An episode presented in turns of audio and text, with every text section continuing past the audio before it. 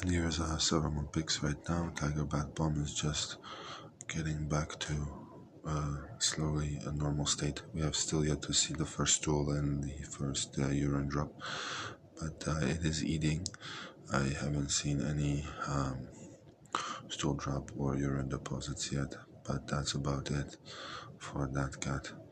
Uh, we will check if it, uh, everything in the next three, four to five days, and let's see how she's doing for the next three, four, five days. Her levels become normal. I think this cat was outside for quite some time. If the if the if the uh,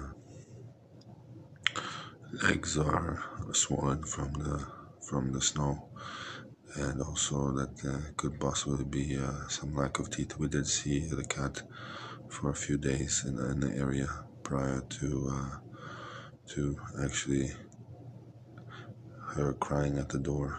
That's about it. So, or him crying at the door. I wasn't sure yet which one it was. Was it a female or a male? But I'm come to the conclusion I believe it's a male. It's a very um, strong cat. So we'll see how uh, the progress is in the next few days.